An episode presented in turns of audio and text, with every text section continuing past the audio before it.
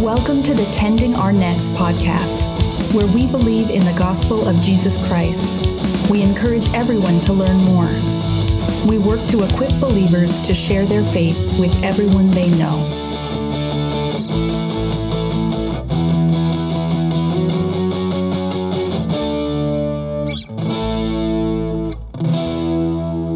All right. Welcome to the Tending Our Nets podcast. My name is Joshua Sherman, and I am your host here. I've been talking about the image of God and how that connects into uh, ethics. And uh, this week, I want to actually talk about the missional and moral implications of the image of God. So, this gets connected into the gospel a little bit here and there. And I think it's really important for helping us to understand a number of key aspects of this. Um, so, really, the first point I, would like to raise is what I talked about last a week that how we view and treat people reflects on how we actually think about God. Um, and uh, what I would propose is that how we view and treat people should be defined by our mission. And our mission uh, as people of God, as really as, as human beings, although a lot of people don't take up this mission. Uh, so there's a difference between being made in the image of God to represent Him and being covenant people that actually do choose um, to take on that responsibility. The key question, I think, when we're talking about mission is how can we help the person in front of us to best reflect the glory of God? Uh, and that has massive implications because it, it really just comes down to all the different ways that we can hinder them from being able to do that well. Um, that could be something you know involving sin. That could be something involving uh, division or dissension or uh, arguments. Right, all of these different things can get in the way. But really, truly, how can I best represent God, and how can I best help you represent God? This is is really key to the mission that we have as believers in Jesus Christ. I think this frames our entire understanding of moral standards. Uh, so uh, when you talk about uh, Paul, where he says in Romans 3:23 that all have sinned and fallen short of the glory of God, uh, and his point there is is is really um, not even necessarily talking about all of humanity, although you know that may be part of it but he's, he's specifically talking about both jew and gentile. So he's trying to kind of break down that wall of hostility uh, that sense that um, sometimes you had of, of superiority uh, among the jewish people towards gentiles and vice versa um, because that, that really was a two-way street. There was a lot of kind of looking down on each other uh, between those two different groups of people. And Paul's point here, when he says this, is that no, no, no, it doesn't matter whether you're Jew or Gentile, all have fallen short of the glory of God.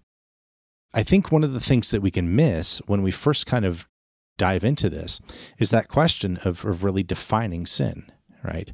So, sin, hamartia, uh, means to fall short uh, or to miss the mark, right? Um, so you start thinking about it, it's just like, oh, well, we have these lists of sins. Those are ways that we miss the mark, and that must mean what it what it means to fall short of the glory of God. Um, and that's kind of half right.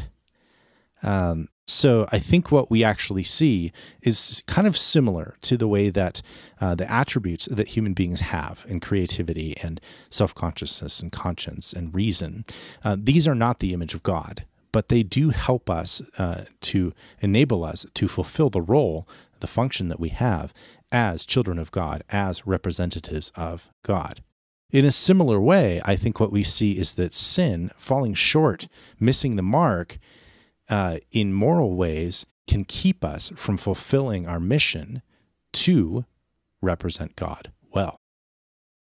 I think when we when we connect glory and the image, that's when we actually start to understand this well.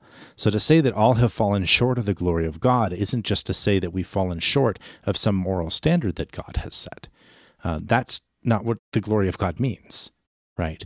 Um, to say that all have fallen short of the glory of God is basically saying, you know, all of us have sinned, and therefore we haven't fulfilled the mission that we are called to at the level that we're called to do it because we're not properly reflecting the glory of God. We're not properly bearing his image, reflecting his image in the world. This is what it, I think it means to sin. This is what I think it means uh, and why it's so important that we really start to, to take uh, account for you know the various things that we do um, that do kind of pull us away from properly being in relationship with God, properly reflecting His image, and uh, that can pull us away from treating people in a way that helps them to maximize their ability to reflect God's image and glory well in the world.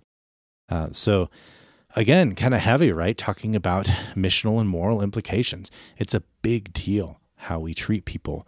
And it's a big deal, um, not just because it reflects on how we see and treat God directly, um, but it also then reflects on um, how other people see God and whether they might be open to actually coming to faith at any given point. Again, pretty heavy, um, but I, I, think it's very important to understand this well and kind of take it to heart uh, as we explore what it means to be people who are on a mission to spread the good news of Jesus Christ with everyone we know. Thanks for tuning in. Uh, please like, subscribe, rate, review. All of those things help us spread the word so that we can get the word out there and uh, help people share the gospel effectively with everyone they know. God bless. You've been listening to the Tending Our Nets podcast. If you like what you hear, check us out at the Raven Creek Social Club and by searching for us on social media via Tending Our Nets.